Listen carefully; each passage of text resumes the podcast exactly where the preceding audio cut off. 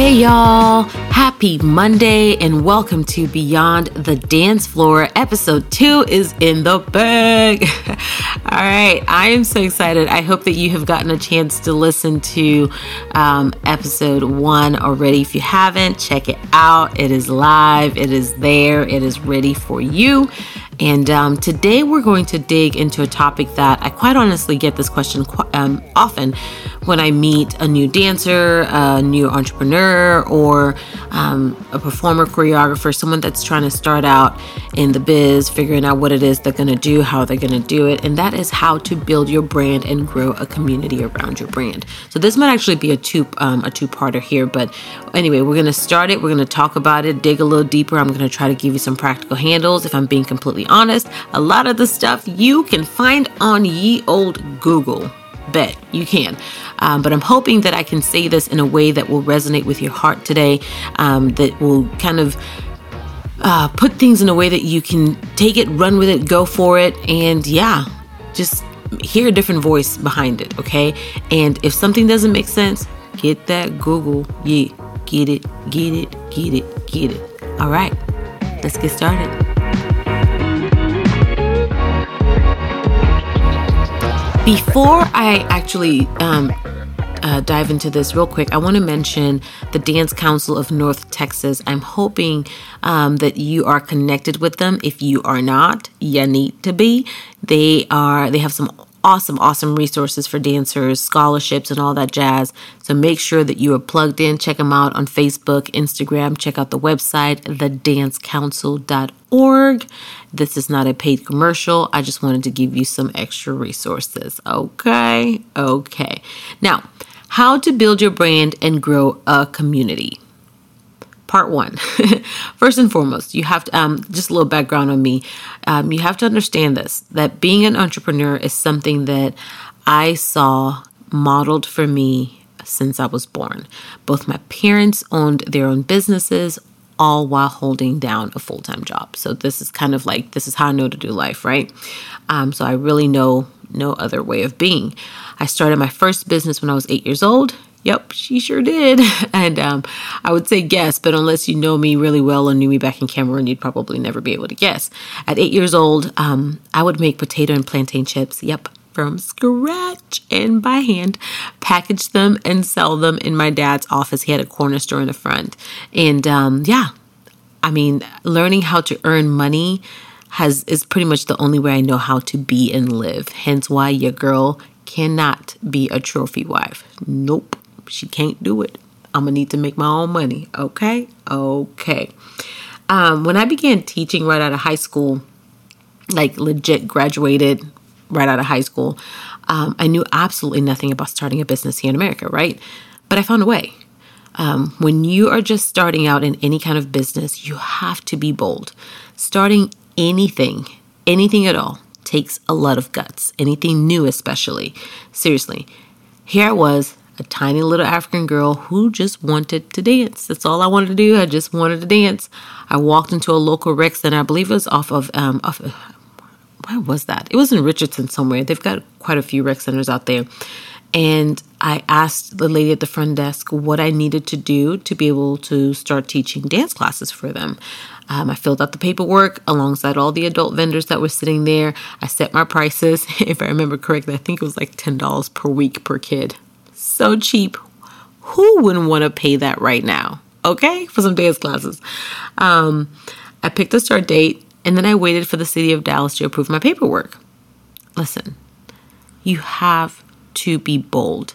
I could have been intimidated because I was the only young person there. But then again, I've been the young person in a lot of different situations for majority of my life and I just had to learn to just get over it, be bold and move forward. Yup. Otherwise, I wouldn't be where I am today. I wouldn't have accomplished anything if I was always constantly scared or worried about what other people were thinking, doing. I, if I'm being honest, I still do. I worry about it, but I get over it and I get her done. Yep, just go for it. Um, you have to go after what you believe with everything you've got. Okay? If there's something on your heart to pursue, freaking do it. It doesn't have to be perfect for you to start. Sometimes you don't have to be all the way ready to even start. Just go for it. Building a brand, um, I have good news for you because building a brand right now in this day and age is a lot easier than it was back then. You can pay somebody $5 for a logo. You can create a website for the free free or like I like to say free 99 or less than 20 bucks if you want to be legit and take all the ads off, which by the way, I 10 out of 10 recommend that you do that part. So save up some money and do that.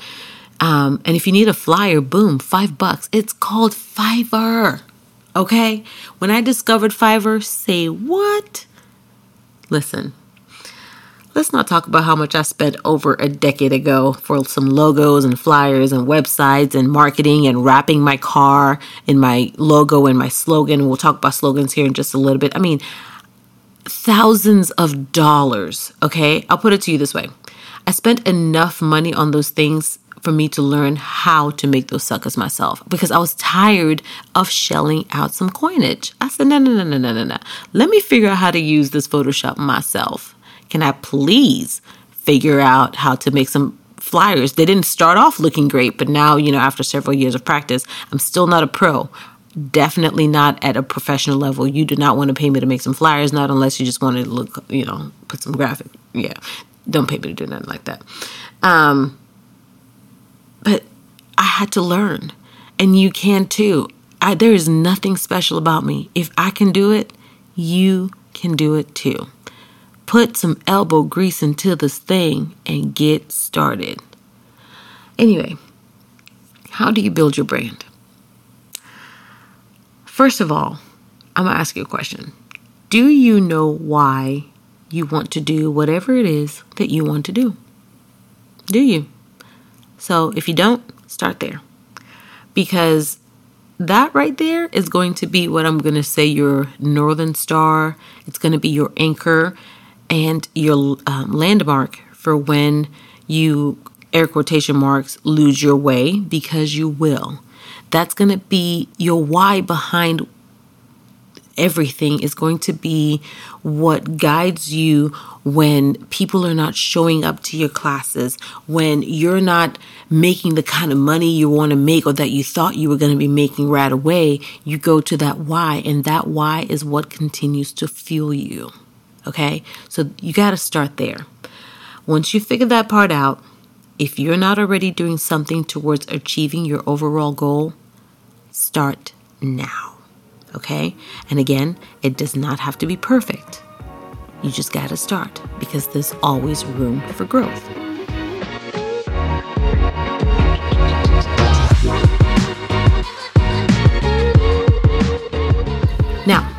Let's go ahead and put some practical handles on this thing, okay? Once you know why you want to start whatever business it is you want to start, right? Start doing some research. Get some, um, try to figure out where what your audience is and all that fun stuff, okay? And that's going to be the first point that I want to make. Know your audience um, when I started teaching dance, I didn't really know who my target audience was. 110% had no clue. I would teach classes expecting my peers to show up, and they wouldn't. Um, I was left wondering why. Like, why aren't y'all coming to my class? What's wrong? Um, and that's when I approached my friend Gino Johnson. At the time, he had like his classes were packed. I was like, I want to do what he's doing. Okay, I want to make Gino money, and I want to have Gino's classes. But I, I well, I wasn't willing to pay Gino prices either. But uh, so I just talked to him. Thankfully, he um, allowed me to have that conversation with him. And uh, one other thing that you want to make sure that you have in your pocket when you're building your brand is people that you can connect with. Um, I taught a class on strategic thinking last trimester, and um, one of the things that I always try to encourage people is to think about your core five. And then you should always have like questions in your back pocket. And these are some of the things that they were talking about. Um, John Maxwell was talking about in this book is, um, you know, what if you, uh, what if Oprah walks in the room today? I have to be ready to ask Oprah those million dollar questions that I may not ever be able to ask anybody else. So be thinking about that. The fact that a person like Gino Johnson was you know, allowed me the opportunity at that time. I was like a young protege to him. You know what I'm saying? To just ask him questions about business and him help guide me through it. That was gold. So a plus Gino, shout out, love you, bro, like legit. And he's one of my dear friends right now, like a brother to me. Um, back to Gino. He urged me to take a look um, at those that were actually showing up and attending my classes. Okay. And he said, figure that out, then build a product around those people. Guys, I'm like, what? And after that, everything just seemed to fall into place. I wasn't trying to be, you know, anybody else or I wasn't trying to uh, please anybody else. I just had to take a closer look at the people that were already supporting me and whatever brand I was building. So instead of worrying about who all was not coming to my classes, I started focusing on who actually was. I stopped trying to create content for those that weren't showing up and started creating content for those that were. It clicked. Now, when I um, I used to do something really stupid. I would create these routines for my peers. You know, I'd be all like trying to throw all the cool moves in there, make it all difficult, and then I would go teach them in my classes where the peers weren't showing up. And even though they weren't coming to class, I would still teach those routines. And it was so difficult for me to actually teach them, not because I didn't know what I was doing, it was because I was teaching it to the wrong people. And I was pulling my hair out for that. And um, while the people that were in the room were super impressed by the cool moves and everything else, they weren't getting anything out of it. And when I made the switch and actually started catering my content to the people that were showing up, the classes grew. Believe it or not, they actually did. Um, a big question here um, is what are you going to offer, right? Whether you're wanting to start your own dance business or um, you want to create a t shirt business or whatever, what are you going to offer outside of, you know, just starting teaching some classes? My pastor said something that I will never forget. And I have basically lived my life that way ever since I heard this thing. In fact, that's how all my business endeavors were birthed, was through this one phrase. And he says this find a need and fill it. Find a need and fill it. Thank you, Pastor Keith. Seriously. When I created Hip Hop Fest, there was nothing like it in the South, but there certainly was a need for it. So I created it. And then when I created Hype Choreographer Showcase back in the early 2000s, it was well before its time in this area. So while there was a need for it, we weren't ready for it here. The only things that existed like it back then was in LA and um, in overseas. But as the years progressed, the need continued to grow. No one was, I mean, there was a time when it was filled. It wasn't by me, it was by um, Stacy Keithley, rest in peace. I love her so much. She's actually the first person that had me dance in a pair of heels. I always credit her for that. And um, she had a showcase. I can't even think of the name right now, but those of you that knew Stacy and knew, um, uh, was it down in Deep Ellum, something like that. Anyway, she had a showcase back then. So I tried it. It was before its time. It didn't work. Stacy came on and she blew that thing out the water. Okay. And we had showcase for days and it was amazing. And unfortunately, after Stacy passed, it wasn't long after her passing that um, that kind of fell off to the ways- wayside. And then there wasn't anything like that in the Dallas area. Well, peep this though. Um, years passed and then the need was still there.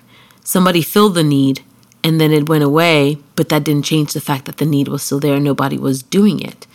And so almost a decade later, you know, it was all well received because the need was evident. We started hype again. In fact, it was so evident, this need, that not just hype was launched, but two other events just like it were created in the same exact time, and we all thrived.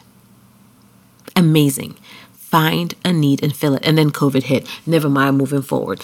Um, so you can offer whatever you want, but if there is no need for it, you might find yourself pulling teeth to make a sale. You know, it's like selling glasses to a blind man, like we would say. Um, if it's something that um, one doesn't already exist and you're the first, easy peasy, you're good. You know, you're a pioneer in that at that point, you're creating something brand new. Oh my goodness, everybody's going to be flocking to you. Um, but if it already exists and you put your spin on it, that's great too, right? That's where the whole being yourself part comes into play. Dance is a pretty standard service at this point. There is like legit, there are a dime a dozen of us teaching dance, okay? Let's be honest.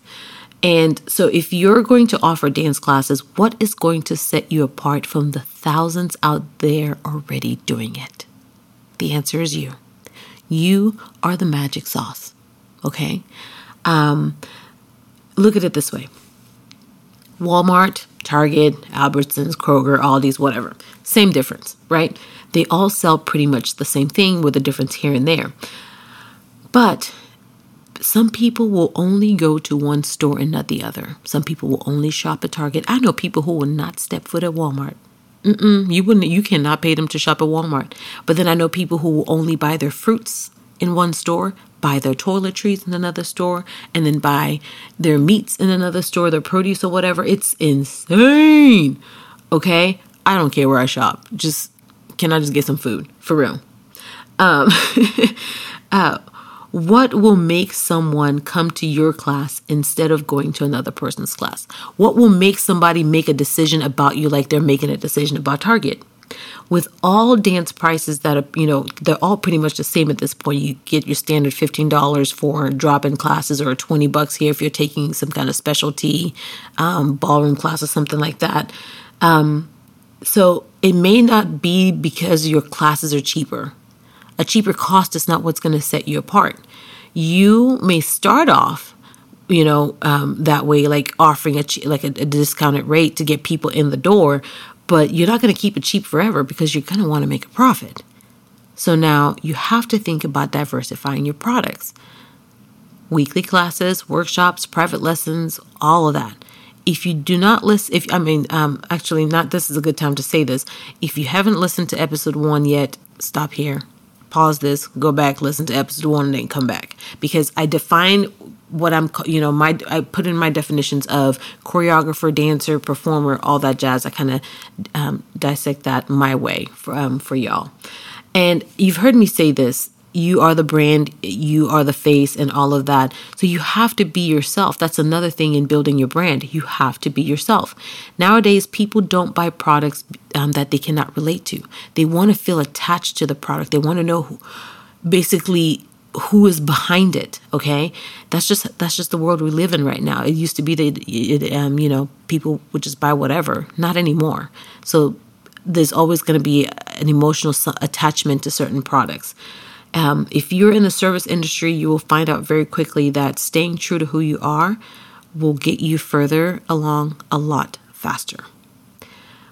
When you are creative, like I said, uh, I said a minute ago, you are the brand, you are the face, you are the logo. It's 110% you. If you are faking it, it won't last. Not at all. Um, every uh, eventually, the real you will show up and people will be turned off. Remember this. There's something for everyone, okay?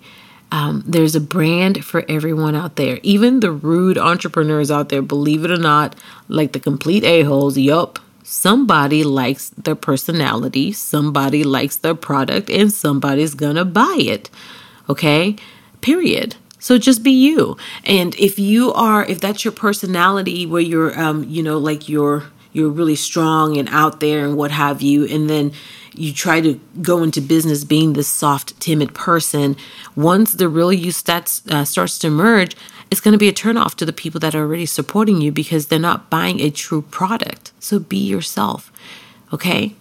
Um, next thing, you want to start thinking about what your logo is going to look like. So when you're creating your logo, um, it needs to be a direct reflection of your business, which is also a reflection of you.